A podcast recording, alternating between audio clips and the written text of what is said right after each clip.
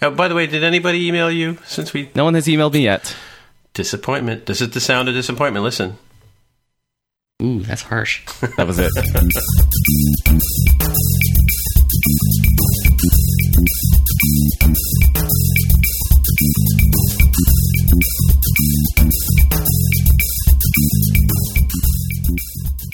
Hey, everybody, welcome to episode 83 of the More Than Just Code podcast. My name is Tim Mitra. I am in Toronto, Ontario, and I'm joined once again by my co host in Whitby, Aaron Vegh. Hey there.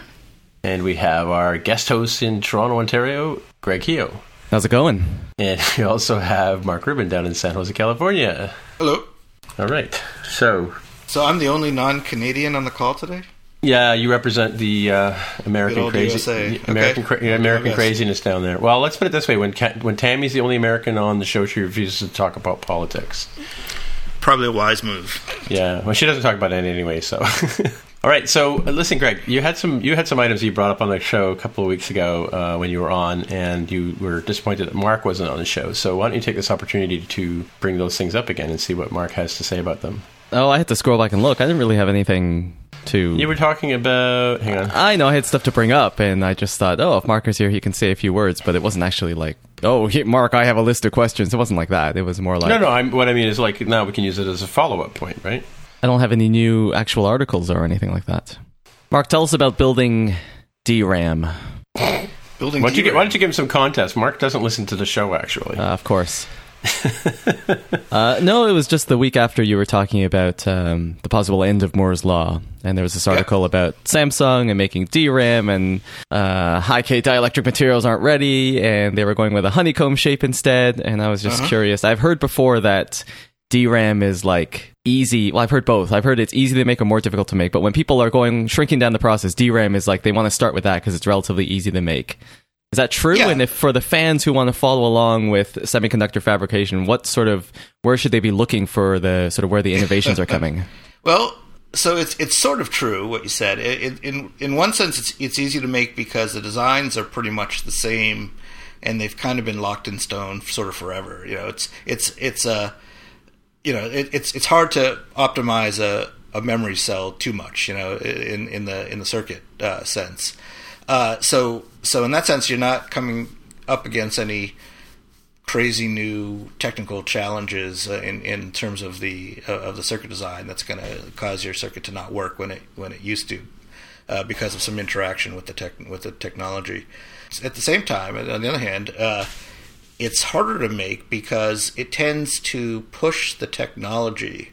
So usually you'll get the most aggressive technologies coming out in RAMs, DRAMs, and SRAMs uh, before you get them in, say, a microprocessor. Uh, partly because of cost uh, pressures. Uh, there's always, you know, there's always a, a drive to get more and more memory uh, available for a lower cost. So they tend to use the most aggressive technologies for that because there you can fit more on.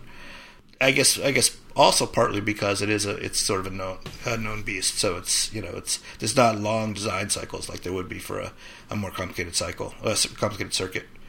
Okay.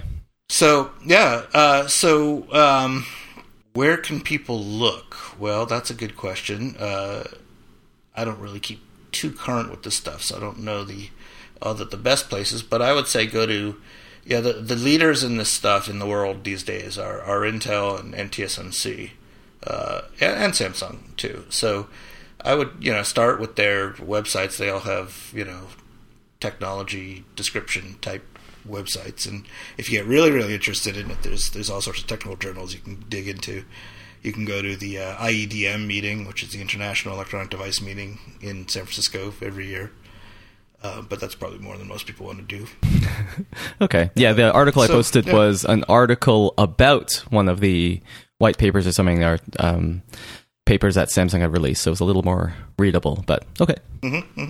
I find that uh, anandtech.com is a really good resource uh, from a journalistic point of view for processors and processor news.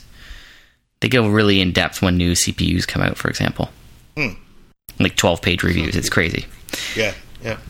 Well, there's yeah, there's there's uh there's kind of a decoupling between the design side and the technology side. They they sort of work together, but uh, if you're talking about the design of, say, a microprocessor, you're going to see all sorts of things like you know multiple cores and how do they work together and all that kind of stuff, and and and you know how do you get the most performance out of a set of transistors?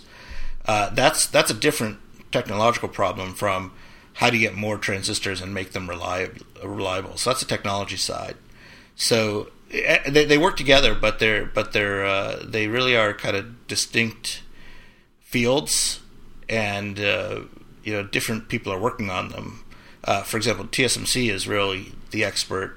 Well, you know, Intel might argue this, but they're the expert at, at the the technology development side, where where Intel does a lot more on the on the design side. But of course, there's a lot of overlap. Mm-hmm. Top men. Top men. Top men. That's a, that's a Raiders of the Lost Ark reference for all you youngins out there. Hmm. Okay. Hmm. Way more than just code, as Aaron likes to say. Well, not that much more than just code. No, Okay, that's true. Interesting stuff. A little bit So- more than just code. So, reading the notes here, where it says you get a beta, and you get a beta, and you get a beta, that has to be Greg. Oh my god, is it that obvious? yeah, it seems So like is no no end to the beta. I mean, they've broken the usual two week cycle of betas, and we've gone through a beta every week, maybe for the last three weeks. Although I think Feels no, like longer than that. No Xcode beta though. Last I checked, it was only the operating systems that had betas, or updated betas. I mean, Um, yeah. So iOS nine is, or sorry, are we in nine? we Yeah. are in nine nine three for iOS. Nine three, but uh, nine three or nine five? I thought. Nine three for iOS. Nine three. Yeah. Okay, okay, and it's and Xcode. is- Or sorry, iOS iOS ten has had. Uh, sorry, iOS. Listen to me. OS ten has got is now at its seventh beta. Yeah. Is that what? iOS as well. was- iOS 9.3 is on beta 7. Uh, but again, I think Xcode is still on beta 5 last time I checked. Uh, so I was reading it and I was just reading through the notes. I haven't been really keeping tabs on what new user facing features are in there, but I did notice uh, it's not new in this beta, but uh, the Notes app now lets you encrypt or secure some certain messages that uses Touch ID now. So it's just an interesting additional use of encryption, and that just kind of reminded me that I just updated the Outlook app on iOS, which I use for mail.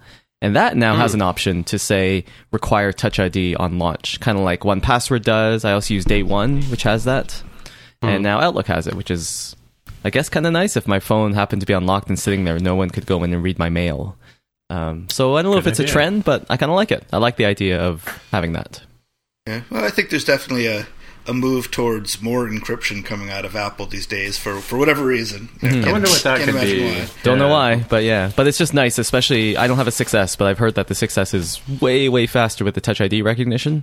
So it's just you launch an app, you just, you know, pr- lightly, just quickly press your finger down for the Touch ID, and the app will launch as usual. So it seems very, very seamless. And again, even for Outlook on my ancient, ancient iPhone 6, it's still really fast, and I really like it. I, I actually saw along those lines. I saw an article saying that Apple was was uh, pursuing iCloud encryption a lot more strongly as well. Hmm. And and then I saw another article that that mentioned. I think this might have just come out today. That mentioned that uh, Apple is is now looking at the Google Cloud platform for iCloud. Have you guys seen this? Yeah, No. they signed a deal. Uh, they're Yeah. moving away from AWS. Ah. Well, and I I actually thought that they were using uh, uh, the IBM one for for something or Azure. I've heard all sorts of rumors. I mean, maybe they use multiple ones. I suppose. I remember the uh, Azure, yeah, or the Azure, as uh, our friends would say. I remember hearing that one for sure. That people saw Microsoft and all kinds of things in the headers when you were accessing iCloud. I remember that. Yeah. Right, right. Yeah, But and Google, was a, wow. is it is it is it Blue Wave? Is or Bluemix rather? Is the IBM one that there was a lot of talk about? Yeah. uh, collaboration there. Yeah, well, that's where they're hosting that uh, Swift sandbox or whatever that is. That's on Bluemix. Hmm. Now that IBM and Apple are such good friends in terms of Swift. Yep. I think it makes sense for Apple to spread it around, though, right? If uh, Yeah, you, you sure. don't want to rely on just one vendor for your infrastructure, and that's just how they do it with uh, with manufacturing too, right? They like to spread around the contracts. No, no one dependency that they need to rely on and worry about. It seems really strange to do that with, I'll call it hosting for lack of a better word, but like, would you really say I'm going to yeah. put my content on AWS and I'm going to put my WordPress site on there and I'm going to host my WordPress site on some other completely different host to do it? Well, it it's seems a like little more strange- sophisticated than that. I It think is, yeah. But it seems strange that you could knit together all these different products into sort of one coherent thing. Like, is it really as um, piecemeal or like if AWS uh, Amazon went evil, like is it really that important to make it really easy to say no? We're going to shift off of AWS and put more stuff on Bluemix. Like it doesn't seem as easy as just moving a slider back and forth. Well, I got to think actually tend that agree. they. Yeah, I know on the surface it seems that way, but I ha- I have to think that what Apple has done, like the iCloud team, has made made it so that they can transparently use different storage providers. You know, Right, yeah, So they yeah. probably have a data center where they're they're hosting the logic or something, you know, and maybe caching data. But you know, for for mass storage, they're using whoever, you know, and and maybe yeah. it is as simple as you know having a system that uh, automatically determines you know what uh, what to provision uh, for a certain block of data, uh, and they're just being completely. Um, oh, I've lost the word. uh, you know, where you don't have any particular allegiance. Yeah, no, I imagine like uh, taking the analogy of a CDN. Like you have one server, let's say, at the front, and then you have a hundred different things in the back, but everybody just sees that one server, and you decide where to dispatch it to. I just feel like since these are, as long as they're not using them as just dumb buckets of storage, like if they're actually using running code on these things, it seems like Yep.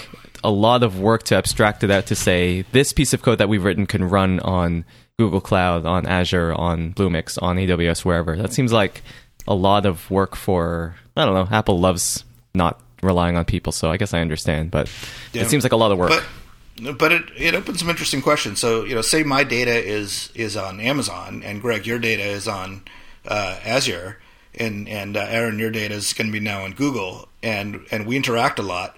It seems like our our uh, performance is, is going to be much much worse than if just randomly we're all three of us on one system. yeah, the sharding aspect of it is just strange to me. Unless again, if it's Yeah. just buckets of bits, like we're going to do all the processing and we're just going to store the data on Azure, and we're just going to, you know, you're just a you're just, you're just a data store, a dumb data store. Yeah, it could, it I could guess be. I could see that. That would be my guess. Yeah, Yeah, well, I mean, they have to have a distributed network for to serve the planet, basically, because we have Apple users all over the place, right? So, Yeah. But they, they did didn't they build a big giant something or other uh, data center with you know uh, with all kinds of like um, solar panels on them a couple of years ago? Like three, Oh, they've got a couple of them. They got one in North Carolina. They have one in Oregon. Yeah, yeah. So So- yes, they are, and that they they have a lot of infrastructure that they need. Yeah. So it makes sense to imagine at least that they have a processing and messaging infrastructure. Yeah. But they can outsource this the raw data storage to all of these other providers that are really, you know, on the face of it, probably quite inexpensive. Mm-hmm, that's true. Yeah, Especially if at they that can play them. ag- right? Yeah, exactly. They can Yeah. play them against each other, right? Yeah, they wouldn't want to have any dark wire because then they'd be, you know, th- the other companies that are providing the service would obviously want to have a fat contract with Apple, you know, for that kind of stuff, right? Right. And like you said, I, I think maybe, you know, like you said, maybe they're agnostic about who they who they ride with, you know, as it were. You know, That's the word I was looking for. Thanks, Yeah. Tim. Yeah, and it, it does it adds redundancy too. And you know, in case there's a major catastrophe at any one of the sites, then then uh, Apple isn't completely down. Hmm. So, uh, who posted no developer wants to hear about the Apple Store? I did. I posted everything else after that in this uh, document. So uh, this was an article that came out just after last week's show was recorded. So the absolute worst time, uh, Friday. No, so not not really right after, but whatever. Let's not get a technical, Tim. Come on, get off my case. So Rene Ritchie of imore.com wrote a piece where he is describing the current state of things in the App Store and expressing his fear that we have long felt, of course. And uh, that's why I bring it to us, our attention tonight, because this has been one of our ongoing themes for as long as we've been recording this ep- uh, this show. So Rene Ritchie is talking about the advent, um, and perhaps it's always been this way, of popular apps as opposed to indie apps on the App Store. He makes a couple of nice analogies, actually, that I uh, quite enjoyed when I was reading this. And one of them was around the concept of wooden handcrafted toys versus plastic toys. Right. When that transition occurred, maybe you know, in the age of plastic, we we sort of lost something uh, in that sort of bespoke era of of handcrafted wooden toys for children, which you know many people still own today you know from their own childhoods and treasure them. That is not the case anymore of course. You know plastic toys are, are the most common they're most affordable inexpensive uh, they're clogging our basements and they are not treasured. So apps are like that too in his analogy. So we have uh, an indie core of developers who want to make bespoke apps that are high quality beautifully crafted and serving you know a, a particular niche for example but they are getting swamped on the store by all the plastic cheap crap and uh, he's bemoaning the fact that this is happening but uh, it is the state of things, and there's not really a darn thing we can do about it except make a conscious effort to support those indie developers. And he said he's going to do that. Hooray for us! So, are uh, are there things that can be done to change it? Possibly the whole idea of uh, upgrade pricing and um, and uh, trial pricing. Uh, he feels, and I tend to agree, uh, may help, but probably wouldn't do too much to move the needle. It all comes down to the same old thing. And I think uh, Mark uh, has probably said it best. You know, you you are not owed your success on the App Store. You have to bust your hump to make it happen. And it's not just development; it's marketing, um, and uh, it's it's a lot of hard work. So that's that's what this piece is all about, and I can't say that you you're going to come away from reading it uh, all excited and pumped up and ready to take on the world. unfortunately, Well, it's true, like you said. Like it's kind of it's been a little disappointing for those of us who've been, you know, in the game for a while, if you will. Like, and it comes back down to what is your motivation, what's your intent for making an app, and and I've always maintained I, I like to make apps because I like making things and I like putting them out there for people to use, and and it would have been nice if if people you know liked them enough to buy them and pay for them, but that, that's not been the reality. So, and that that's disheartening. You know, if if if you're you know, we put a lot of effort into these things, and, and they're getting lost in this blizzard of, of apps on the App Store. You know, um, and you know the big players come in and they have the million dollar marketing budgets, and they just you know people just get wiped out. But it's interesting though, as I said before, you know, I'm, I'm now commuting to work, and I get to see. I was commuting before when I went to customers. I would ride the subway and stuff like that, and I, at around five o'clock, you see everybody on the transit has some sort of smart device, and they're playing games and a lot of times they're just playing like or they're reading a book on a kindle or they're reading a book on their ipad ipad mini or something like that. And they're playing these little sort of mindless you know connect three things uh, kind of games right? And occasionally i see people playing the you know the sort of um, clash of clans kind of type of games. But in building apps, it's it's pretty disappointing as an indie to sort of go into you know to, to sort of think you put all this time and effort into something and and at, you know at some point uh, you uh, you kind of get to the realization that it's really not worth the effort in a sense, right? Um, we just came back from RWDevCon, Greg and I, and I spoke to a few developers there. Um, some who were stalled because they, they you know they kind of put all this effort into an app and they they uh, you know they they hired some people to help them with their apps and stuff like that and, and they got them to a point where they may I didn't actually see the apps that these people were talking about they but they they kind of felt stuck like they what was the point of continuing on with with the effort right so which is sad to hear you know and I was kind of trying to say hey listen man just you know get get get your app, app out there and give it your best shot right so well that's we were, that's terrible advice well, maybe it is. My, my point is, I didn't want I didn't want them to sort of give up on, on the whole idea of building an app because I mean, why, why not? Why not? Let me challenge you, Tim. Well, because it, it, one particular guy was was telling me about this app. He he's into cheese and like he likes all kinds of different cheese, and he thought he would build an app to sort of you know, and he was used based on some of the tutorials that we've done on the on the Ray Wenderlich site um, you know, a way of just sort of informing people about cheese and giving them information about it and that kind of stuff. And he kind of thought this was something he could go to a market with. And I said, sure, like that does sound like a, a decent app to to do. And there there is a market for that. I mean, people like cheese, right? There's all kinds of different cheese, and I don't know one cheese from another per se. I mean, I, you know, I know the the big players in the game, but I don't know the sort of you know off in the outskirts uh, cheeses, if you will.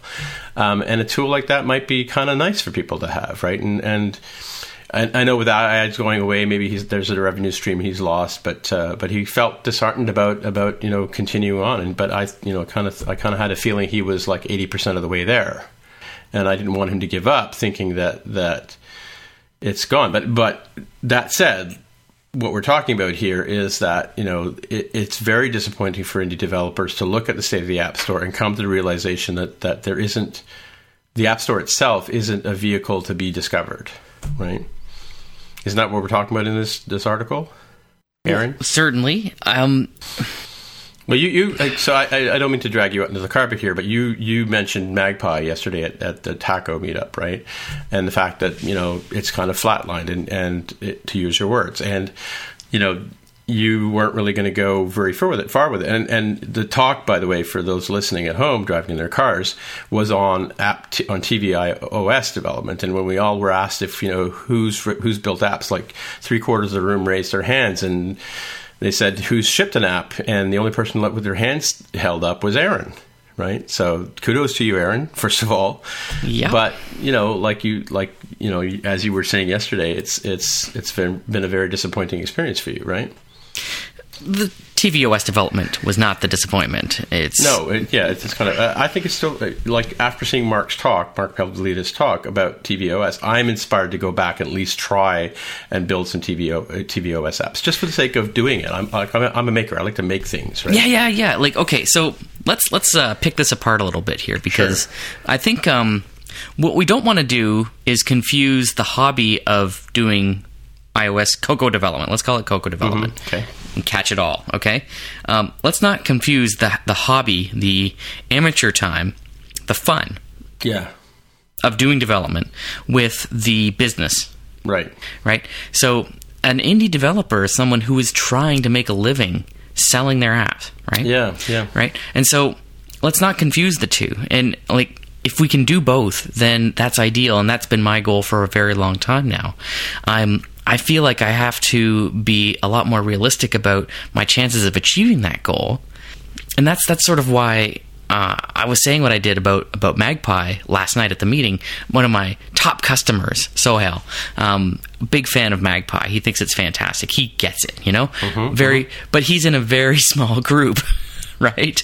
And it is what it is. I don't have the resources to market it.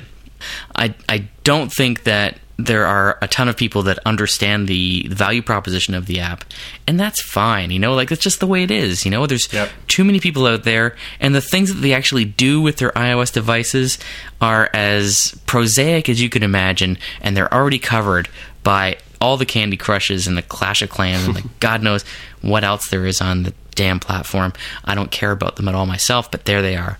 So, at a, at some point though, I, as a developer, uh, a putative indie developer have to run a calculus around whether to invest more time and effort into adding features and improving the performance of Magpie mm-hmm. versus giving up on it and moving on to another project. Sure. And it makes sense to think about an existing product as something that, that is more readily maintained. It doesn't take as much effort as it would to start something brand new. On the other hand, I can see the trajectory of where Magpie's going, and it's nowhere, you know. Mm-hmm, and mm-hmm. and every feature that I can think to add doesn't change that calculus. Right, right. I add a new feature, and I don't think that it's newsworthy. I don't think it's uh, going to make anybody's interest perk. The fact of the matter is, it is what it is. It works as it works, and it is essentially what I intended. Nothing that I can add to it is going to change that and make more sales. It's not going to change how many more people buy the app, which is very few. And um, that was validated as well by a far more nimble competitor coming into the market. This Anvil app, I think it's called. I always forget the name. Yeah, I was going to ask you about that one. Yeah. So uh, a fellow that worked at Panic, uh, right. yeah, I've forgotten his name too. I just, I'm, I'm, feeling like I'm getting old, Tim. That's the thing. Well, we, we talked about him on, on, the show previously. We'll find it. yes, we did. Notes. Yeah. Uh, thank you. That would be wonderful. So that app has received a lot more exposure than Magpie did, even though it came out much later. Uh, and I just the other week I saw that it got a review in MacWorld Oh, um, really? Yes, yes. Wow. of course it did because it's uh, it's a better known app. So, right. The fact of the matter is, though, it has a lot of limitations in how it works, uh, just as Magpie does. Because I swear to God, we're using the same sort of back end technology to parse videos, and uh, so won't get too far into that. But the fact mm-hmm. is, it's um, it's an imperfect app and he got slagged for it in the review. I think Oh, he ended really? up with two and a half mice. Wow. It was not, you know, that great. I mean, the the app is nice; it works well, but I think that if Magpie had been reviewed, it probably would have gotten a similar rating. You know, um, all that is to say, I don't think his app is done too well, and he is in better position to get those initial users. Um, and I know that my app is not done very well. So, you know, for for all that it's worth, uh, this particular market is not a very plum one. So, in my calculus as a you know possible indie developer, I'm moving on to a new project. You know, and I've got a whole bunch of ideas around you know why I'm targeting the the project that I'm working on now, um, but I'm not ready to talk about that here yet. Uh, suffice to say. Uh, you you really have to be very careful and thoughtful about what you do if you want to be an indie developer. Well, I agree that it, it all comes down to whether whether it's a, a hobby or a business. Uh, i if it's a hobby, you just build whatever you want, and Yep. and you build it because it's cool and you like it, and and if a few people also like it, awesome, you know. But but you can't really expect anything more than that. And if you and if you ever start building an app without having done a real business analysis of what that app's going to be, then you have to say that this is a hobby. If it's if you're trying to make a business out of this, then then you, you really have to make a case of where's the money going to come from, and and if you're a good businessman, and I, I'm not claiming that I'm you know that great at this, but but I but I've learned that this is the case. Uh, if you're a good businessman, you basically don't do anything unless there's Yeah. a- an outcome. That's that's and and yeah, sure. There's there's risk. I mean, nothing nothing is is guaranteed. But if but if you think there's you know an eighty percent chance that that this thing is going to make money, and you have some data to back that up, you know, X numbers of users like this kind of thing. You know, that's not to pick on your cheese friend, but but you know, yeah, a lot of people eat cheese. Um, a lot of people love cheese, uh, but you know, is an app going to help them appreciate cheese anymore? I don't know. Maybe. Uh, and and if so, then if there's enough people who eat cheese and use apps, and and it gives them enough value, then then maybe you got something there. And, and I'm not I'm not trying to make a judgment on that case. I'm just using it as an example. Of course. Uh, but but you have to kind of go through that analysis, go through that process, and and figure out where the money's coming from before you ever write a single line of code. Yeah. Yeah. Otherwise, it's a hobby, and there's nothing wrong. There's nothing wrong with it being a hobby. Yeah, yeah. And coming back to, I mean, exactly what you were just saying about about the fact of the matter is, you know, when I was in my businessman mode, you know, in terms of what I was doing with my business and where it was going, I was always sort of thinking about, you know, profit, you know, how much effort was required to produce something, whether it was profitable, and to and to sort of cut away the things that weren't that that I could make money at, right? But but even even having said that, in the last ten years, one thing I learned is I'm probably better off having a day job than trying to go out on my own, you know financially I can prove that. Like so Aaron was kind of picking on me and a little bit on Greg about our decisions to sort of go work for the man, as it were, right?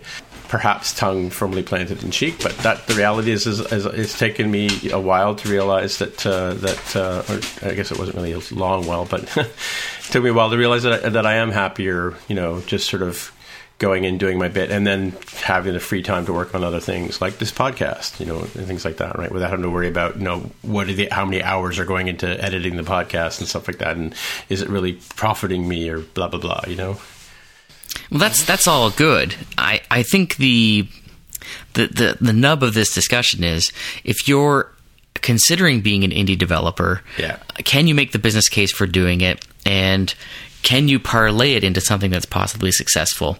The the overwhelming evidence suggests that it's not right. Right, That yeah, the vast yeah. majority of people that are going to try this are going to fail unless they have the resources of a large company behind them.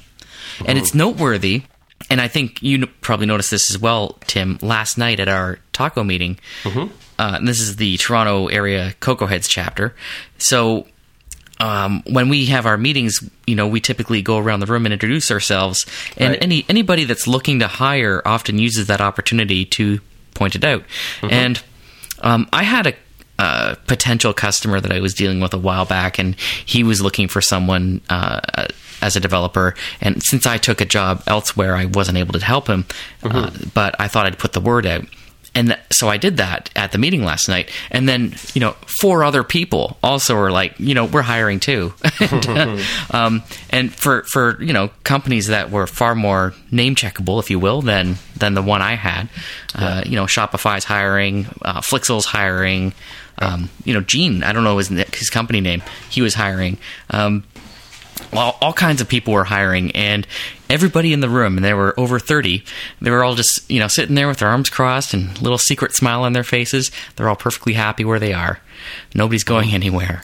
Um, and, you know, after I did that, I, I emailed the guy back, uh, that customer, and I was like, yeah, there was, it's nothing, nothing's happening. Um, and then the next morning, I got an email from another uh, customer.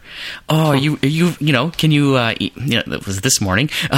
are you available to work with us on this project now? And I'm like, there's no way. And I'll tell you, you know, since he wrote back and said, do you know anyone? And I'm like, no, I, I literally Yeah. don't know anyone that's Unfortunately, interested that's in working case, yeah. because it's crazy out there. So if you were, if you're okay with not being an indie and you want to make money building software, okay, be a contractor. or or go take a job with one of these companies. It's you know either way. There's tons of money to be made as a developer. it's just not while being an independent software developer. I've been telling you guys this for a year. Yes, you have. but um, yeah, I think it's a sign that the industry is maturing.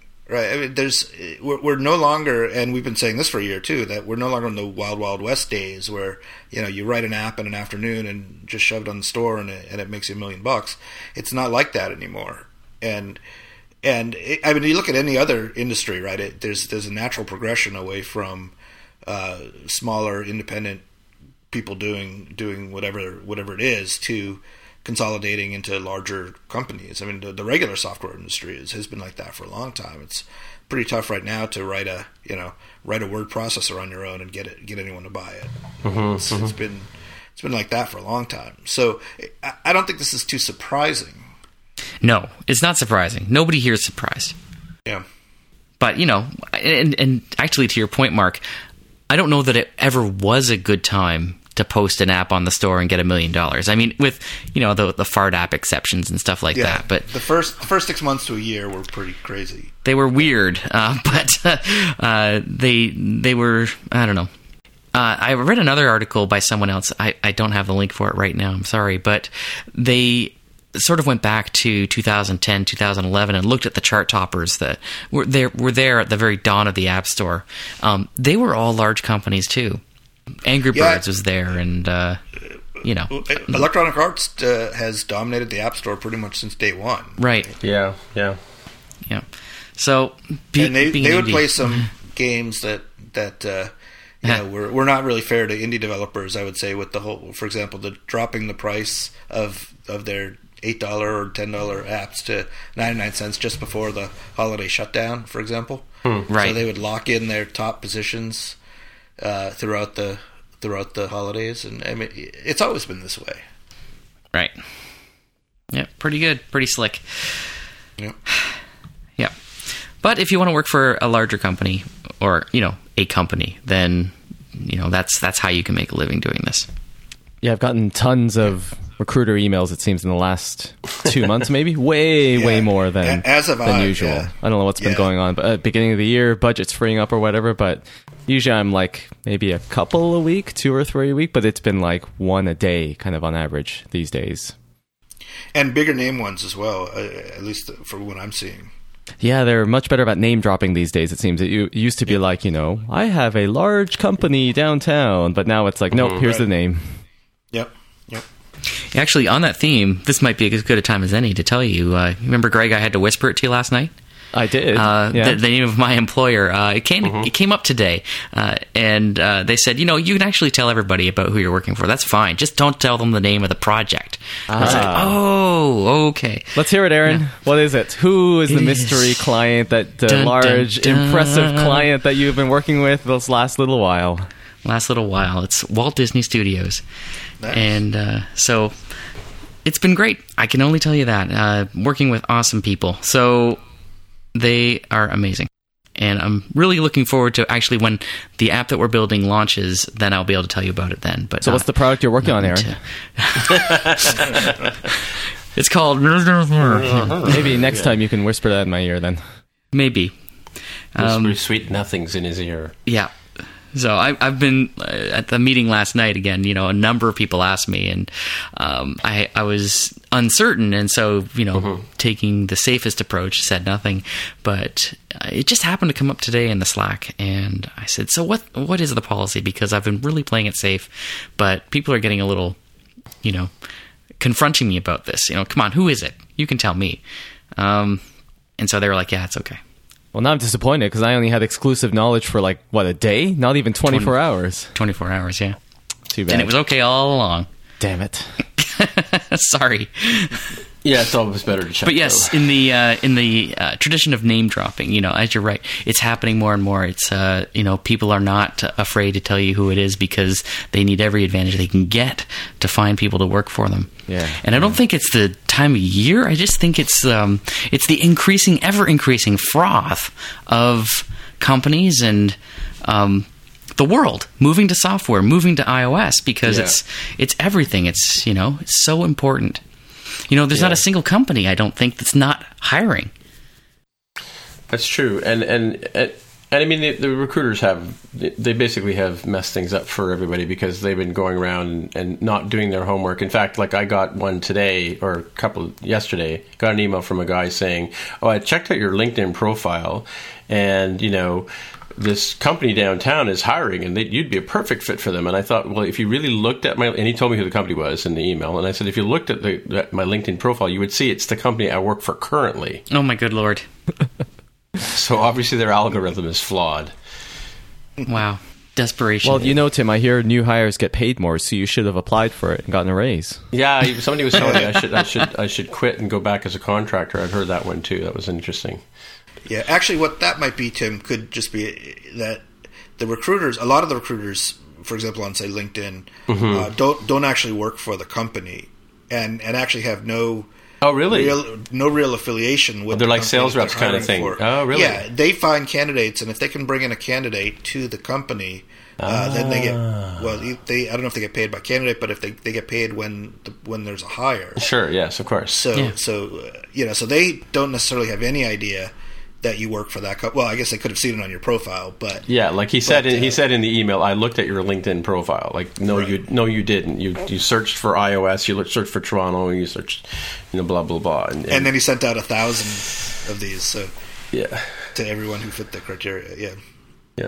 yeah, they're bounty It's a- hunters. It's a new form of spam. But like I said, you know, Yeah. they, they would they're hurting themselves by not doing their homework, right? So, or I mean, because you just stop listening to them. You be, we we become tone deaf to them as developers, you know.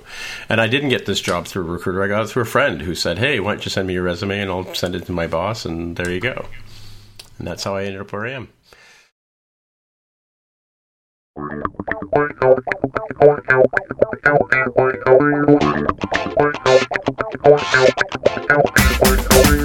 Make your plans now to come to Nashville, Tennessee and attend the best tech conference being held this year. Indie DevStock isn't just about learning the latest Apple frameworks or how to program in Swift. Indie DevStock is about making connections. Our speakers will share their stories, experiences, and ideas with you. Through their words, you'll gain a better understanding of the challenges indies face and, more importantly, how to overcome them. It doesn't matter if you're currently a successful indie developer, just starting out, or trying to decide if going indie is right for you. We're all in this together. In addition to the inspiration talks, you'll also have an opportunity to attend hands on tech talks to help level up your skills. During this two day event, not only will you get to experience Southern hospitality at its finest, but you'll also get to hear some of the best live music around while enjoying all Nashville has to offer. For more information and to buy your ticket, go to www.indiedevstock.com. We hope to see you there.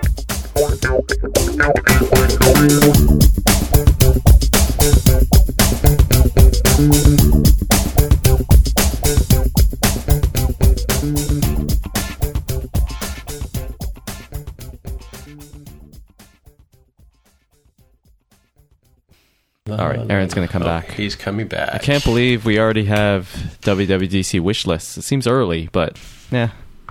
They're timeless, Well, I I- suppose. But I knew this was I knew this was uh, Aaron because it's Steven Troughton Smith. You know, so it's it's time to start talking about WWDC. Woo! Take it away, Aaron. Um, turns out, like I was just uh, at the meeting again last night. Uh, it seems that we we we are WWDC to come along um, in the next few oh, weeks. that's true. right? That's true. Yeah, yeah. uh, Mark was telling me Pavlidis, not um, not you, Mark. So um, was telling me that the uh, announcement generally happens in March, late March, April timeframe. So Yeah. we shall see if that happens. Now, Steve Troughton Smith, who is a prominent UK developer. Am I, is am I right about that? He's in the UK, sure. With a name like that, so, come yeah. on, it's got to be. So Got a hyphen in it, yeah. Yes, absolutely. So he he has put together this really lovely post uh, talking about the things that he would love to see Apple do uh, and announce at WWDC. Uh, some really nice ideas here that uh, you know some of them are little things and would be great to have. Uh, and some of them are wow that would be something if they did that. So um, and it kind of goes from the top down. Uh, you know like i'll cherry pick a couple of these that uh, that i like. Um, custom view controller extension providers is one of the headings here. Uh, basically, the idea that an app could create a VC that you could um, make available to other applications. Um, sort of a you know uh, an evolution of, of the capabilities that exist now in the extension framework. So um, that would be really amazing to see that happen. Um, not too exercised about the command key for the iPad keyboard, but I bet you are, Tim. um, because we need more keyboard shortcuts. Yes, on the iPad. Yes, it's true. Drag and drop in between multi uh, multitasking screens would be very nice to have. Uh, he's asking about all apps should support split screen, and that is for sure true. Um, from Apple in particular, right? The system ones. So they they still haven't really you know put them together. Um, they're still working on that. And then, uh, so then he says, okay, that's the easy stuff. So let's talk about the big things. And uh, he's got two, two. The first two, I'm just going to be like, yes, yes. Um, the first one on this list, unified app platform between iOS and OS 10. That to me is top of the list. I would love to see that. Um, so when when Apple was developing the Photos, the new Photos app, if I'm remembering in this incorrectly, let me know. Stop me. But uh, it was revealed that they were using a framework called UXKit, and that framework was being shared between the iOS and Mac code bases so that they were able to write most of those apps, at least it seemed, in uh, using one UXKit framework. Right. Uh, if we can have something like that that's actually publicly available to developers, I think it would it would mark a huge uh, rebirth potential for OS 10 as a platform uh, because we know that of late, at least, uh, OS 10 has really uh, languished quite a bit. Uh, not as many new apps coming out, and don't even get me started on the App Store. Yeah, so I don't know. There's so many great things here. Xcode for iPad goes without saying. Um, file and disk management for iOS. A terminal environment for iOS. Uh, You know, like basically all these things that we need to make an like your iPad Pro, Tim, make that into a real computer, such as it is. And of course, at the very end, fix the Mac App Store. But uh, great article, got passed around quite a bit. Um, hopefully, it uh, it appeared in Cupertino, and and they said, "Oh yeah, we're already doing all this. Perfect. He's going to be so happy in June." Do you guys have anything to add? No, it sounds pretty good. I mean, uh, obviously, Xcode for iPad is something I've been wonder- wanting for a long time. Even, even, uh, and I hate to say this, Aaron, but even a, a minimized version of it, just so I could, you know, get in there and poke around with stuff, right? Um, in file and disk management, I have a few utilities that I use to get around that sort of idea. But uh, yeah, that would be really nice too. So Yeah, I would like to see. It wasn't on this list, but I would love to see from Apple uh, a AWS style backend where you could upload your own code to work with CloudKit.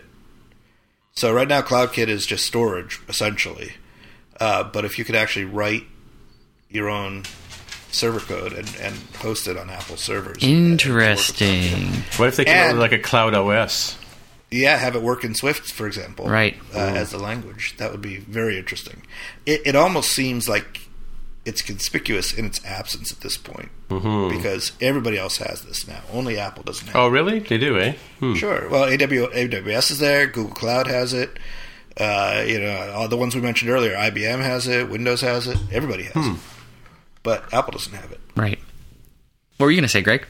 I was just going to comment on the UIKit native apps on WatchOS was one, and he just has a note about wanting UIKit running on the watch, but I think that's kind of it's definitely a problem. Watch apps, but I don't think saying we need UIKit, we need a better framework is the answer. It's more just I don't know apps on the watch. I'm not quite sold on it just because not because the framework is bad or anything or it's slow because it performance. is. It's just nobody wants I'm saying nobody of course nobody wants to sit there and fiddle around with a digital crown and browse through an app for a minute or 5 minutes on their watch. So I don't think that's the answer. The answer is probably something else. Better notifications, more fancy complications, more customizable watch faces, but I don't think saying we want UIKit native apps on the watch is the is the right answer to the problem. That's all. Yeah, definitely agreed with that. Yeah, I think I still think that. I mean, I use my watch every day now, but the, the performance is still a real pain in the butt. You know. Yeah, someone one of the video tutorials I did was about um, animation on the watch, and the example I did for the uh, you know the flipbook style animation, you just give a series of frames, and the uh, example I did was like a loading animation for a weather app, and then somebody had a question on the forum saying, "Can I use this to replace the spinning thing that shows up?" And Yeah. because you know he's like, oh, that ta- that takes like five seconds, but can I replace this thing you did with that? And I was like, no, that's actually your app. Yeah. and that thing is the system thing, so you cannot override it. Unfortunately, you have to have that, and then in your app, when you have loading to do, you play your own animation. So that was the sad solution to that one. and you'll uh, probably need it. exactly, if your app even launches, of course, after all that spinning. Yep. Yep. Anyway, it was a good list and uh, very, very thought provoking. Um, and it's definitely a great way to see how far Apple has yet to go uh, to make us all happy. There's always something. There's always something. Yep. So WWDC is still a little far away, but we've got this June uh, thirteenth. Let's say it right now. Declare it right now. June thirteenth. Is that the Okay. week that the the the say places available? That's right. Yeah. That's how we usually look at it. Yep. So it's a little bit later than usual, but sorry. Go ahead, Mark. But anyway, I was going to say there's a, there's a a, a new announcement coming out uh, next week, or a or a uh, event coming out next week. Yeah, that's right. Are, are we excited about this, or are we kind of meh about this? I'm definitely looking Looks forward like to we're going to watching get it. a yeah, we're going to get the you know the upgraded iPad Air or whatever they call it, or whatever whether it's an iPad Pro smaller or an iPad Air, who knows who knows what it will be. The little uh, iPhone five was it SE? we'll get- Is it what they're calling Yeah. it? Yeah. Right, the four inch form factor. Yeah. Mm-hmm. And maybe Watch. That seems to have dropped off the rumor mill. But early on, I heard Watch was released in March, and now maybe Watch 2 will be announced. But I haven't heard any rumors about that lately. This is a while ago that people were Yeah. Yeah, that's what I would have. Th- I would have thought watch for sure without having followed any of the forums. But would, Yeah. Well, the ad had some reference to loop, right? Keep us in the loop, yeah, or something like that. Yep. So I was like, oh, new watch bands is what people are saying that means. But I'm hoping that mm. there's more than just watch bands in that. There's going to be Watch 2 announced. Hmm.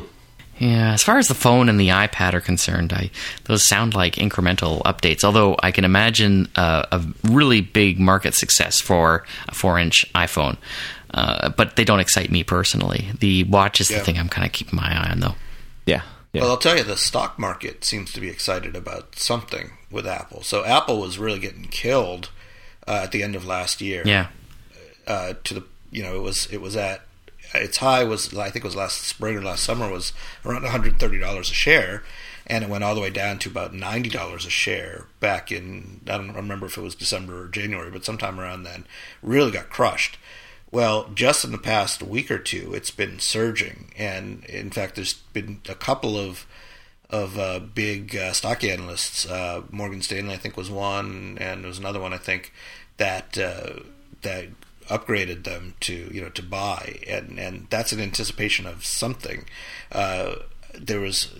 So there was some kind of quote I saw that uh, the iPhone demand suddenly is is higher than we thought it was going to be, and you know maybe this is because of this this new four inch model. Maybe they're expecting a lot out of that. But you know these guys sort of they're not supposed to know, but you know a lot of times they kind of know stuff. So maybe there'll be something interesting next week. And I've heard a lot of stupid from analysts. Mark, it's hard to know. Well, that's true. That's true. It's true. It's true. Yep. But when they when they think that Apple's going to do well, then I, I tend to agree with them. Yeah. His history's proven me right on that, at least. well, it, it's true actually. There is there is there seems to be a lot of anti-Apple sentiment Oh, yeah. in the analyst community. No kidding. For what for whatever reason. So when they do finally go positive, there's usually a reason for it. right. No, that's good. Hmm. Well, for those of you driving in your cars, I just checked the schedule for Moscone West, and it looks like there's nothing happening on the 13th, the week of the 13th. So, We, Quote, we called it here first. yeah, sure. Are, is everyone here going to try to get a ticket? Absolutely. Sure. Yeah. All right. Three out of four ain't Now bad. Can't hurt. Can't hurt to try. Can't hurt to try. Well, except for the case where they say, like last year, uh, by entering the lottery, you are agreeing to purchase if you're chosen, and it happened automatically. Well, I suppose it depends on your employment situation. Nudge, nudge, wink, wink. Yeah. yeah. So, Yeah, it's true. For for you guys, it's a it's a lot bigger of a production to come because you got to travel Ooh, and stay and all that. For me, it's a lot easier. yeah, yeah. Just drive up the road. Yep. Yep. So, Mark, you know, we were talking to Greg about his move down to California. There, what do you think? What do you think about not having a car in in the Bay Area? Well, I mean, the challenge for him, and he'll tell you about it, I'm sure, is about the, the license situation. But, but sorry. Oh, okay, yeah. So, so in general, if you live in San Francisco and don't have to leave San Francisco very often, then you can get away with that without having a car. No yeah, problem. yeah, But if you live anywhere else in the Bay Area, it's pretty hard to get by without a car. hmm hmm Just because things are spread out, it's you know it's very everything is freeway oriented down here. Um, Hmm. it, it's it's tough. It's tough. There's not a lot of public transportation outside of outside of San Francisco, and I mean there's there's BART that goes to the East Bay, but but it, the the public transportation down south here, uh, San Jose area and Cupertino area, is not great. There's some, but it's not great. There's no subway or anything.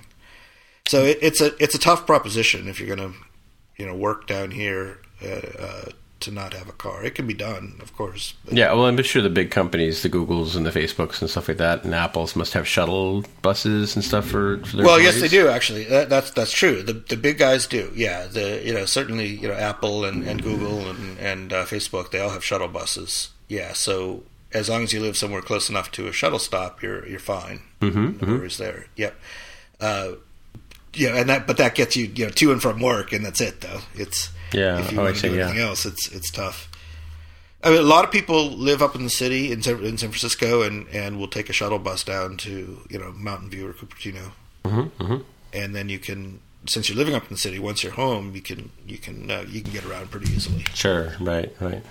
Yeah. But on the other hand, it's it's really really expensive to live up in San Francisco, so that's that's the downside. Right, right. Don't worry about me, Tim. I'll be just fine without a car. Yeah, I know. Just, just looking out for you. Well, we, we're, it's funny, Mark. We always talk about California and, and transportation and geogra- geography when you're not on the show. When I'm not on the show. All right, so Aaron, you put something on here about Swift naming convention. Is that related to open source Swift or something? Or? Mm, well, no, this is about the Swift Evolution project, where Okay, which is? which well, we talked about this before on the show. When Swift went open source, one of the branches of that open source project was Swift Evolution, which is where people make proposals about how to change the language. And so, when these proposals are discussed at length on the mailing list and um, accepted eventually, it's kind of a big deal because it's happening. You know, it's not just within Apple, and this is the thing that will continually amaze all of us who are observing this process that uh, the outsiders can participate. Right. So, this is this is what happened, and I think it was today. Today, uh, Chris Nat- Lattner accepted proposal number 46, Right. which changes the language uh, by actually uh, proposing a rewrite of all the functions and the way that they are laid out. So it's not a huge deal, but uh, I think it's going to make a nice difference uh, for the way people use Swift.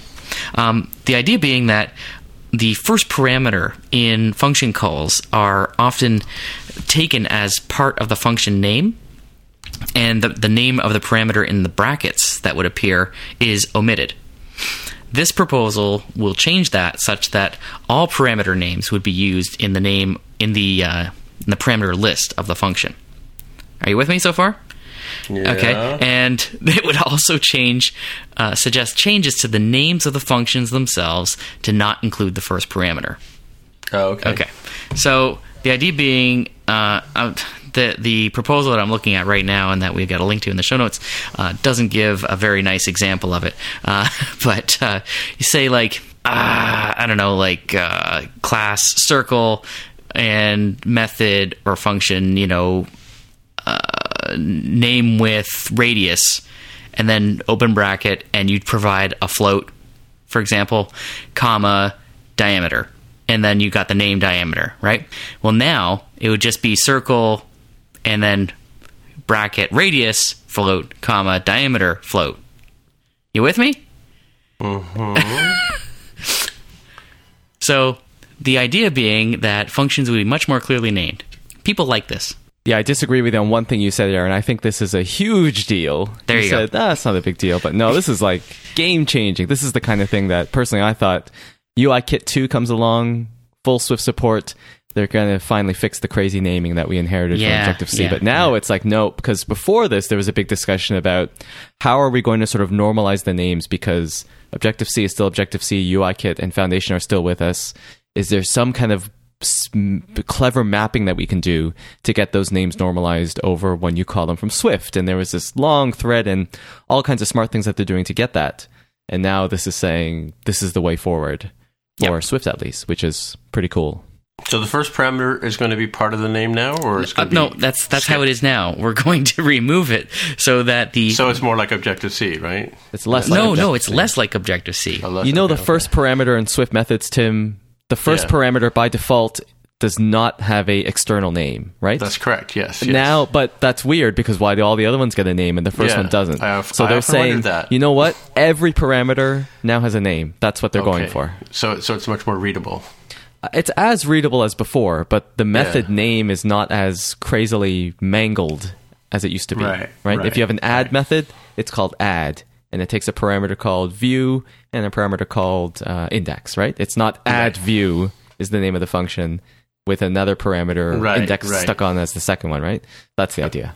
Yep. Yep. That's it. That's all I want to say about it. It's cool. It's amazing. Oh, and it's written by Erica Sadun as well. Yes, Erica Sadun. I mean, she is, uh, man, she's like white on rice on this uh, Swift thing. Yeah. Yeah. Fully bought in. And I'd also say the proposal when it was under review got a to me a surprising number of plus I don't think I saw any minus ones. Everybody gave it a strong plus one. You would think there'd be some I don't know, I thought there'd be some dissent. Grumpy Well, Aaron people- hasn't voted yet, so that's true. I thought there'd be some grumpy people saying, No, you know, we should encode this as part of the name because it gives distinct names. Otherwise you have ten functions called add, right? And Yeah. w- doing it by type is not a good idea, blah blah blah. But I think I don't think I mean I don't pay that close attention, but I don't think I saw a single minus one vote on the thing. I don't think so, but uh, I'm personally I'm in favor with this. I'm okay with this. It looks good. Me too, for the record. I ju- it's much earlier than I thought it would be, but I'm happy to see it. Very aggressive. Um, I mean, and as long as um, you know, they're good. The, the proposal talks about uh, Xcode migrator support uh, for for making this this happen, right? Uh, which would also be very necessary. And I think I've said this before. We're talking about other changes coming to the Swift language. That I hope the migrators are good. I hope they actually are effective and work well and don't screw up your code. So that's it. alrighty. Alrighty. So before we button it up, did you want to talk about your Ask MTJC idea? Yeah, let's do that. Um, and Now that we now that we got the four, sort of the four of us. Okay, so this is just a proposal that I have uh, because I was listening to um, uh, Upgrade, the uh, podcast, uh, for the first time this week. Uh, for some reason, I just had a lot of extra time to listen to podcasts this week. I think it's because the talk show didn't come out. Didn't get a talk show episode this week. Um, anywho, I listened to Upgrade, and they had a segment called Ask Upgrade, where listeners could come right into the show to ask questions, and it's really just Like- anything. It's anything really it's like um, on the last episode it was um, you know which do you think apple would do first uh, rewrite itunes um, go full-blown family sharing on photos or write a new file system you know and john Siracusa, who was on the show enjoyed that answer um, you know, and they just ask other questions. Another question was, you know, uh, what's the most played song on your on your iTunes right now? um, so it's all over the gamut, right? So I just think it would be really nice to to be able to ha- have a way, an official way, on our show for our listeners to uh, participate in the programming of our show. So if anybody's listening to the show and would like to know anything and would like to hear us talk about it, more to the point, uh, they should write to us. Uh, the best way probably is to go through our Twitter account, yeah? Sure, yeah, yeah, or or the or on the uh, the uh, the website they could do that as well. Some people do. Yeah, okay. So hit us up, and uh, if if anyone does, then we can cover it on the next show. So, Greg, did anybody talk to you about being on the podcast when you were at R- RWDevCon? Nobody mentioned Not the podcast to me, but you know, you're the you're the official host and the face of the show. So I think you met four fans of the show. Is that right? At least, yeah, yeah, yeah. Well, I mean, there are a number of members of the team who are listeners to the show. Not everybody on the team listens, but Right. Yeah, no, I ran into one guy who just looked down at my badge and went, "Tim Mitra," and I went, "Yes," and he went, "You know, I listened to your show. It's great. And you should make it longer." He said. no, And then I came and I tackled him. Yes, I remember him. And our uh, friends of the show, Jesse and uh, Katie, I think is uh, Yes. his wife's name. Yes. Uh, the, the cat people, I called them, but um, which they said was okay. Uh, what's the Twitter handle for those guys? Jesse Meow and Katie Meow. Katie with a C. Right. Um, they they were you know at the, the conference. They were bubbly and exciting and you know very interested, and they had a few things to suggest. And um, there was another uh, gentleman, I've forgotten his name now. I apologize. Who came over and talked to me a couple of times about? Uh, he follows Aaron and myself on Twitter as well, um, and he was quite excited. To Brandon, I think his name was.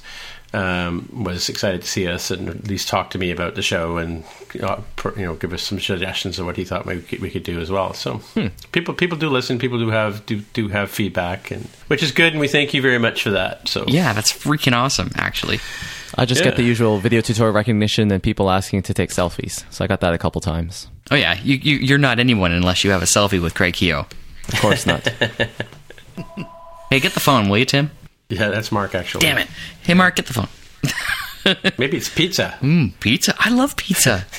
so good. Oh God, pizza's so good. Um, okay, it, Tim, we should button this up. Sure. Um, now, how now? Now you, you did suggest last week that you were getting a little tired of our normal way of, of introducing this segment, which we call picks. Ah, yeah. So how would you like to do that? I'll just say, you know, hey, anybody got any picks? Hey, Aaron, you got any picks? Yeah, I totally do. I'm, it looks like I might be the only one who does this evening. Oh, I do too. They're just secret. Oh, fantastic. I fantastic! have a pick too. Oh, oh my God. Good No, we lord. gotta start with Mark. We gotta oh, start with Mark. OMG. No, no, no. Let's start. We'll save save it for last. Yeah, I think everybody would like to keep me in suspense on that one. So here's my pick. It's a website called 123D Circuits, and it's made by a company that is very well known. I think it's Autodesk. They are the makers of various, yes, Autodesk 3, 123D circuits. And so you know who Autodesk are. They make CAD software, but they've also got this website that allows you to uh, build and simulate electronic circuits uh, from the comfort of your web browser. Um, and the way it works is, is it's gorgeous. Actually, um, you can you get like a work area. You put a breadboard down, which is like a, an electronic component that allows you to very quickly wire things together in real life, right? So this is like an, a digital version of that you get a whole library of electronic components resistors, capacitors, batteries, LEDs, switches, motors, you name it. There's not everything, and that's one of the things I'll mention in a minute, but there's a lot of them. And we basically drag them onto the breadboard. You wire them up, you plug them in, you can connect wires to all the different components, and then you can press the simulate button and mm-hmm. see how it works.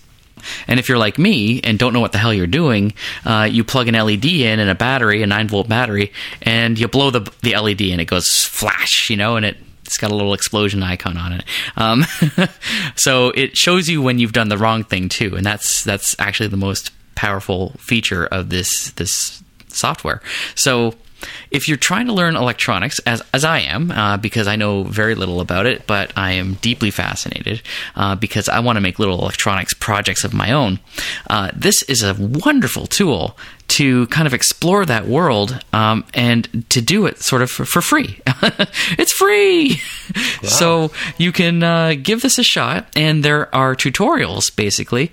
It's a little difficult to kind of find your way through this thing um, because there are a lot of different uh, people who contribute, it seems, to this sort of a community of electronics enthusiasts who have built all kinds of different projects, and some of them are just you know here's a project I made and it looks really cool, try it out, and there are also tutorials and even go through, go so far as to have uh, lessons that you can work through while actually working with your breadboard and the electronic components.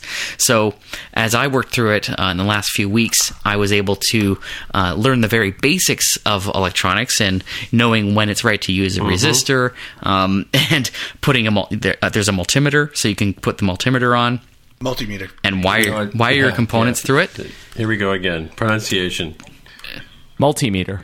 Multimeter. It's for sure multimeter. multimeter. Yeah, Yes. multimeter over Okay. here too. You know, on Twitter, they say that you shouldn't mock people for mispronouncing something because they learned by reading. Well, this is an audio medium, so I think it's uh, I think it's justified. I love listening to the Ray Wenderlich podcast and, and listening to how Mic pronounces things. You know, just screw you guys. So, anyway, check it out. It's a great resource, and uh, I've really enjoyed using it. Cool. I, I was actually just going to ask that, Aaron. Is there like because I, I used one of these before? I remember a long time ago, and you wire it up, and there was like a multimeter, like an ammeter option where you could like drag the mouse and see what the current was like. So it has something like that to kind of tell you what's going on. There is a, an actual multimeter that you can hurt drag onto the breadboard Yeah. and and wire it up, and it Uh-huh. works like a physical multimeter does. So I see a little, Cool. a little Okay. uh, Arduino here. Uh, is, so you have those same kind yes. of things? Cool. Yes. So you can actually one of the things you can pull out and put on the board is a, is an Arduino, and you can wire it up, and you can write the programming for it. There's a tab there where you can fill in the code. Oh, I see. So does it? Uh, can you then have an, a sketch that you can export to your actual Arduino, your physical device? I believe so, and you can also go so far as to take your completed circuit and order a PCB, a printed circuit board. So you can actually have like a- an actual professionally done circuit board made of your design. Have you ever made a PCB? It's pretty fun. Never, of course. I know very so. I know so very little about Yeah, this. them- Tim, I can't even pronounce multimeter. I know. I know. It's okay. I understand. You can say multimeter. I under, understood what you meant. I like, it's multimeter. I think it sounds like better. What do you say? Altimeter, Altimeter? sure. Yeah, Altimeter, right? like when you're soldering things together We're with your trying to find out how right? tall that mountain is in Java. You have to use an altimeter. Trying to hook up your battery to your resistor. I think Mark is starting to mock us now. Maybe it's just me. Anyway, it's a really good resource. The only thing, okay, let me. Um, there's a couple other things I wanted to mention about this. Um, it doesn't have every component, right? So there were there are certain things that I wanted to try using, and they just weren't there. And there's no option to add other components. You can't make your own. There is another tool called Fritzing which is an open source project uh, that is a downloadable Java based app that you can use on Windows or Mac or Linux, which is, it looks very similar to 123D circuits. It makes me wonder if 123D circuits didn't base their look and feel off of Fritzing. Fritzing has um, just a vast array of components that you could use, also including the option to create your own, uh, which makes it a far more versatile tool. With one exception, you cannot simulate your circuits in Fritzing. Oh. So if you try doing that, uh, you look around for the simulate button, it's not there. You go to the FAQ on their website and they say, you know, uh, simulation is something that we're actually not at all interested in. Um, so go screw yourself. And this is this is an app that you can run on your on your Mac, I take it, or a Windows device. Fritzing. Fritzing, yeah. Fritzing, Yeah, so see, it's got yes. some wearable stuff there. Carol will be interested in that. Cool. I thought Fritzing was Yeah. dancing in the rain in your lederhosen. I, I, I don't know. I'm not even going there. So, uh, fritzing.org is the site for that. If you're interested in checking that out and you want like a truly versatile tool that can help you simulate or build circuits, it's all the same features as 123D circuits, except that it does not simulate. Oh, right. Um, and personally, like as someone who's learning, right, I consider that simulation to be of vital importance. Hmm. Because it's the only way I know that I'm actually doing something that works. Yeah, without frying things, that's a very important part. That's what I think. I've I know, but you don't get that circuits. smell of uh, you know burnt LED. That's there's Yeah. nothing like the smell. in the morning, right? Exactly. I love the smell of burning LED in the morning. Title. okay, I'm done. Go ahead. Okay, so Greg, do you have a pick? I do. I have several picks because again, I think Jaime had what was it seven in that episode that I really enjoyed, and so I have to outdo him. I have two picks. Seven? seven, I believe. Take that, Jaime, who's not On here to defend drugs. It was never seven. I have uh, two picks. I'll go through them quickly. The first one is a blog post called "How to Pass a Programming Interview," which has kind of been on my mind lately. Oh, cool. Not so much anymore, but it's got a bunch of pretty good tips, and I think it's not like it's it's it acknowledges that yes, what you do in interviews is not the same as what you're going to do on the job. We live in a flawed world. Sorry, but here's what to do about it. And it was just very well written. I really like the practical nature of the tips in there. So there's my first pick. Mm-hmm. If anyone's out there driving their cars, heading to an interview, perhaps, then uh, pull over Pull over and check this out. Yeah. And my second pick is an app. The exciting thing, though, for the, those of you at home don't, who can't see this, Greg is actually entering these into the notes as he's introducing them. It's very He's exciting. very shifty. I've got them saved in tabs, and I'm pasting them at the Uh, last. yeah, minute. we know how you're doing it, but we're just, you know, presentation. It's all about presentation. Second app, or second app, second pick is an app called Miracle Timer from uh, Morten Faarkrog, if I'm pronouncing that properly. My apologies. He is on the RayWenderlich.com team. Ding. So there's a disclaimer. Nice. And he has this app which is like a like a Pomodoro timer, right? You get 25 minutes or an adjustable amount to work, then you get a break. You do that four times or whatever, and you get a longer break. So there's plenty of these apps out there, but this one just has a really nice look and feel to it. And of course, it has my favorite thing. Oh, it's free. And with the in-app purchase, unlocks uh, some more things about the settings, and it unlocks my favorite thing, statistics. So it'll tell you how many did you finish, when, what time of the day are you most productive, what day of the week are you most productive, when do you fail to finish your things, when do you do them more often, and so on. And of course, I love statistics. So uh, it's a great app, just even if you don't use the stats part of it but um, I've been using it because uh, I think I had some app on the Mac, one of those little menu bar things that did this kind of thing. But um, he posted that he had finished this app on the uh, our team Slack. I checked it out and um, I got it, and I got the in-app. Pur- I think the in-app purchase is two dollars, one ninety nine, and so I just unlocked it, and I've been using it for a while now. So it's really good looking. Does what it says on the tin, as they say. Cool. So that's my pick. Miracle Timer, and he has a whole bunch of other apps. Miracle Routine, Miracle, all kinds of things. His company should be Miracle LLC or something like that.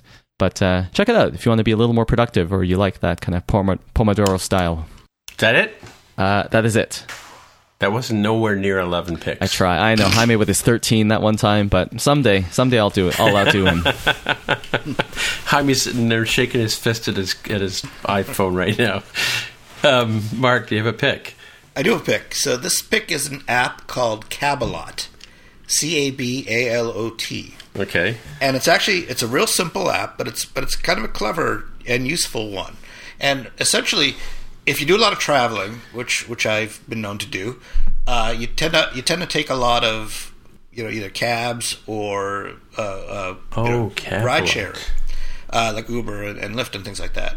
And one thing that you find, especially with, with some of the the ride sharing companies, is that the price can vary a lot depending on, for example, is it a is it a you know, do they have burst pricing? Uh, Surge. Is, you know, surge surge pricing. Yeah, thank you, thank you. Surge pricing. Yeah. And you know, if you're sp- standing in one spot or, or walk down the street a little bit, it's you can get a completely different price. Or if you wait ten minutes, you get a different price.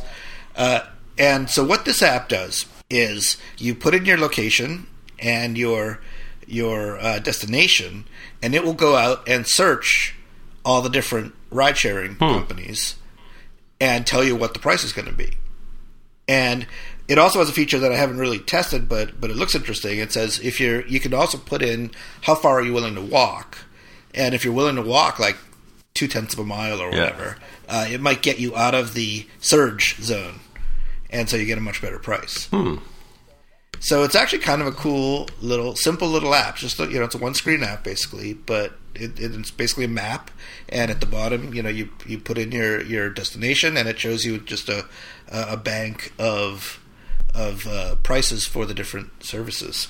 This seems like black magic, Mark. How do they? Is there like a Lyft and an Uber API that they're accessing? How are they doing this? Oh, there are. Yeah, there actually are. Yeah, so so uh, Uber and and Lyft both have public APIs that developers can use to get this information. Uh, for the so you could put it in your own app if you wanted to. You could you could query Uber and and and put a you know put a li- a, a list of of of. Uh, or, or not a list, but you could you could put the, the price, and you, can even call an Uber from your app if you through their API. So this guy's just going out and using the public APIs and pulling this information and and displaying it. Data. He doesn't. You know, he doesn't. Uh, he doesn't take a cut. He doesn't get involved in the booking process or anything. He's just showing the information. So it's a pretty useful thing. I could have used it uh, just last week. I was down in Southern California and uh, you know did my regular route and happened to get stuck. I had I had a plane to catch, so I had to get stuck with a I think it was a 1.8 surge fee. and, Wow. you know, it was almost almost twice as what it normally was, but you know, I had a plane to catch. Uh, and if I'd had this app, you know, maybe Lyft would have been cheaper. I don't know. So Cabalot, used a lot. Camelot. And for those of you who are wondering at home, two tenths of a mile is three tenths of a kilometer, roughly. okay, uh, so my pick is uh, by our friend of the show, um, Jake Ju- Gundersen, who's also also the host of the Ray Wenderlich podcast, or one of the hosts. He did an app a while ago. He told me about called Factor Samurai, which is like a, what's that Fruit Ninja kind of game, where you it's for kids and it's to teach them how to do multiplication and division tables. And he just announced today on the Slack that he's now made it free, and he's got like a ton of downloads. How many downloads did he say, Greg? Did you look at that? I don't know if he wants to say publicly. Um, he had a lot. That was a lot. Very many. Very many. Yes, he got very many downloads. Was it because he made it free? Tim, before you continue, is this? Yeah. I thought he was he made it free for like the weekend, but it's not still going to be Yeah, free, I think. right? Yeah, I think. Yeah, no, but my yeah, but it's Okay. it's an interesting game. It's a fun game for if you want to figure work, work out your math uh, stuff. If you're a kid and you want to figure out how to divide things, it's cool. Teaches you math. And that's the one one app that uh, Jake was saying. I spoke to Jake um, a while ago. I think. Uh, oh, I think I might have been on when he was on Tammy's show or Roundabout. I was a guest host, and uh, he was talking about this. Uh, this game was one of the things he was particularly proud of. So take a look at Factor Samurai. Alrighty, so I guess that's it. Sounds good. All right, so Aaron, if people want to find you on the interwebs, where would they look? Go to the Twitter machine at Aaron Vegh on Twitter. The machine. The machine and The Machine Greg, on if Twitter. People wanted to find you wandering the side road side of the road with your thumb out in California, or where would they look for you online? They should email me, greg at gregheo.com. Oh, by the way, did anybody email you since we No one has emailed me yet. disappointment? This is the sound of disappointment. Listen, Ooh, that's harsh. That was it. and Mark, if people want to find you on the interwebs or whatever, Mark R at smapsoft.com. All right, and once again, my name is Tim Mitra. I am T I M M I T R A on Twitter, and that's probably the best way to get a hold of me, as always. And we'll uh, leave it there till next week. Please email me and CC Mark. Thanks. bye bye. Bye. Bye. If you want to find out more about the show, you can visit the More Than Just Code website at mtjc.fm. There, you can find a summary and show notes for each episode. We list links to the items that we talk about on the show, as well as links to the apps on the App Store. If you like the podcast, please leave a comment on the website. And if you can, please write a review on iTunes. If you're listening on Overcast, go ahead and press the recommend button. It really helps others find out about the show. You can also follow us on Twitter. Once again, the podcast Twitter account is at mtjc underscore podcast. If you'd like to support us, you can pledge any amount on patreon.com slash mtjc. Thanks again for listening.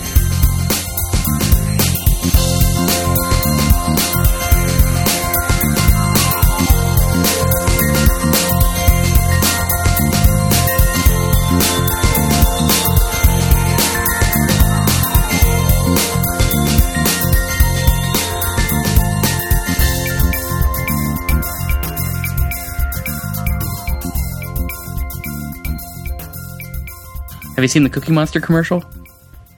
Uh, no. No, just came out tonight from Apple. Oh no, I haven't seen. No. Yeah, it's a an ad for hands-free Siri, and Oh, okay. it stars the Cookie Monster. Siri understands the Cookie Monster. Yeah, Oh, cool. in the commercial. You know, Cookie Monster is a Muppet. We can make him understand anything because it's fiction, Tim. Oh no, I, I wasn't. Underst- I wasn't saying that he understood Siri. That Siri understood him. Well, yes, clearly. Yes. Because at the end of the day, it's a human being, you know, voicing the fictitious Muppet type character. Is that so? Is that actually how? Okay, here, let me uh, post a link in the notes here, and then you can have a look yourself at this. Speaking Cookie Monster. notes, let's look at the notes. That's a good idea. I'm reading an article here about a guy that's upgraded a an original Mac, like the uh, you know 128K, Mm-hmm. Uh, to run OS 10 Snow Leopard. How did you Yeah. do that? How did he do it?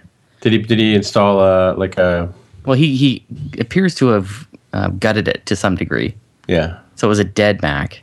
Oh, okay. Um, and so he's got a mini ITX motherboard, so it's like a, it's going to be a Franken Mac. Uh, small power supply, hard drive RAM, a seven-inch USB screen. Ooh. um, a pair of Apple Pro speakers, and then he's used a, he's got a drill, a Dremel, a hot air gun, Yeah. knife cutters. Um, yeah, so Yeah, there, there were similar hacks like that in the past where people were taking. I think when the G3 um, MacBooky kind of things came out, people Yeah. were gutting their old SEs and stuff like that and Color Classics and turning them into actually Color Classics because they had the Trinitron tube, right? Turning them into like at least G3 kind of computers, right? right. Yeah, and, and of course now the, the logic board in your Mac is tiny. It, it practically would fit in a phone, you know? That's true. It's crazy small. It's Arduino size almost, you know?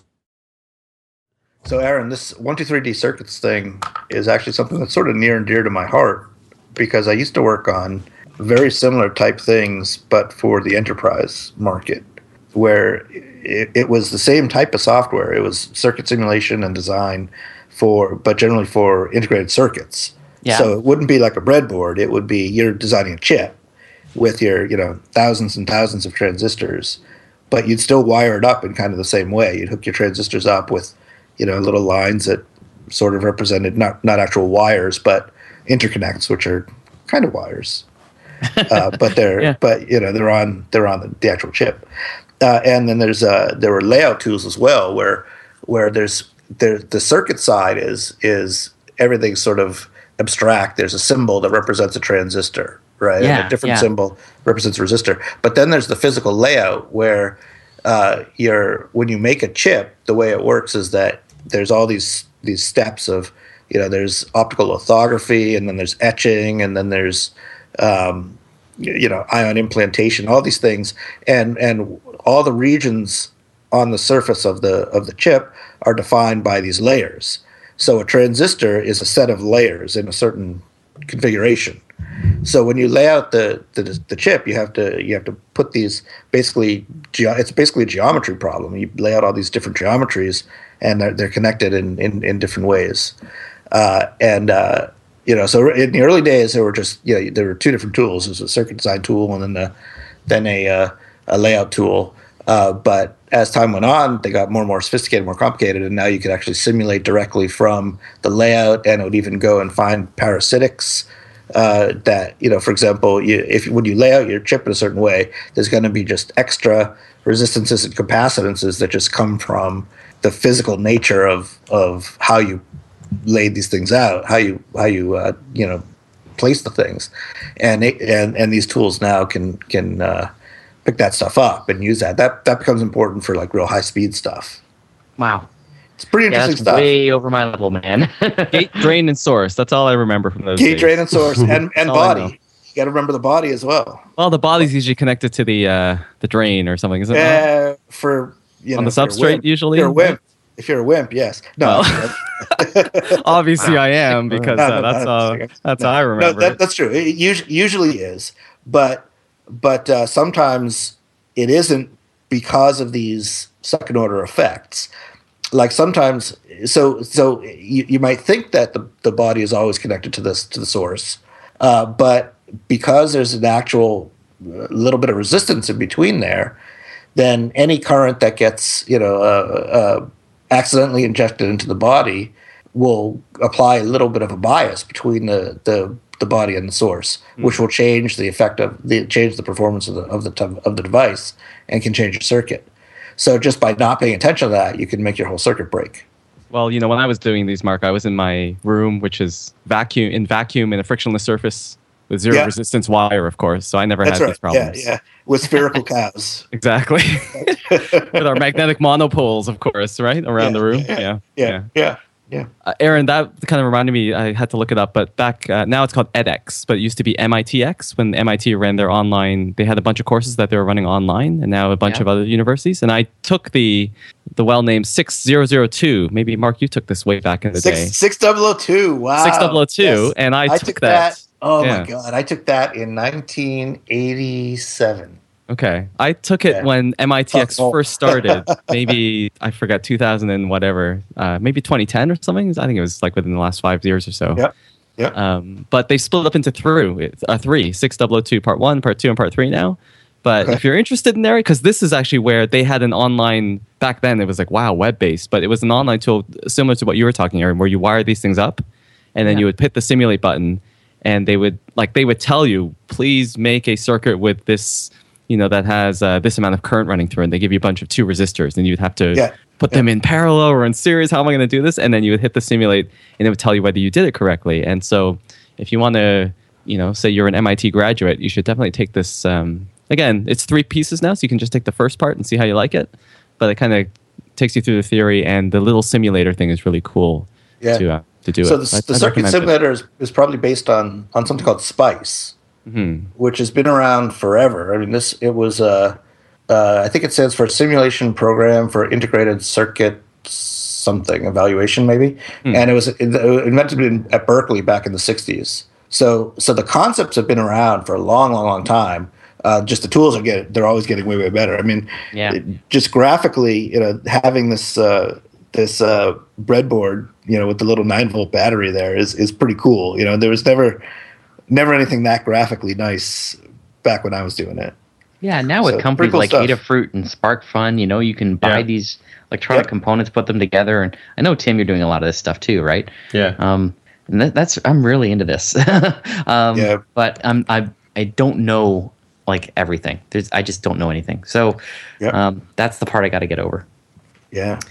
Anywho, I got to take off, guys. So um, next week then. All right. That's the plan. All right, take it easy. All righty then. I'm going to find my MITx certificate and send it to Mark. Yeah. You want me to, to Xerox my diploma and send it to you? I think I did for, on, the, on the one course because I think now you have to pay if you want to get like a certificate or whatever. But because it was the oh, first run, they said that we would get ours for free, and I think I actually did pretty. well. I did really well in the first two thirds, nice. and then the last third I got a little busy and it got really hard, and I didn't do as well. But aver- if you average it out, I think I did pretty well. But I really enjoyed the course, so I just when Aaron started talking, I went to go um, to go look it up again. So Yeah. So when I when I took well when I took 002, there was no computer component to it, but there was uh, a different course called 6012, uh, which was the sort of the the first course in integrated circuit kind of level design. So so it, basically we had to design an op amp, um, which is which an operational ampl- amplifier, which is which is just you know it's a it's a bunch of transistors wired up in a way that it that it uh, amplifies signals. Uh, but when we took that, we had to actually type in all of the uh, all of the devices and by by text, right? There's no GUI. It was all just a tech a list of list of devices you type in, uh, and and the and the connections, and you'd you'd you'd hit run, and it would just give you a, a list of all of the currents and voltages of of all the stuff, and just you know in, in text, and you'd have to go in and, and parse that and figure out you know what's really going on. So, uh, but uh, yeah, this is this is almost thirty years ago, so. Um, things are much much better now. There's all sorts of nice, yeah, ni- nice multimeters and things like that that you can, you can multimeters. I, I had to, I couldn't let that one go. So. Multimeters? Yeah, yeah. Multi, multimeters. I'm like I'm I'm always like, oh, maybe I've been saying it wrong this whole time. I didn't say anything. no, no, no. I'm pretty sure I've always said multimeter, but oh, maybe you know, Aaron sure said it with uh, conviction. So I was like, all right, Yeah, maybe I've been yeah. saying it wrong.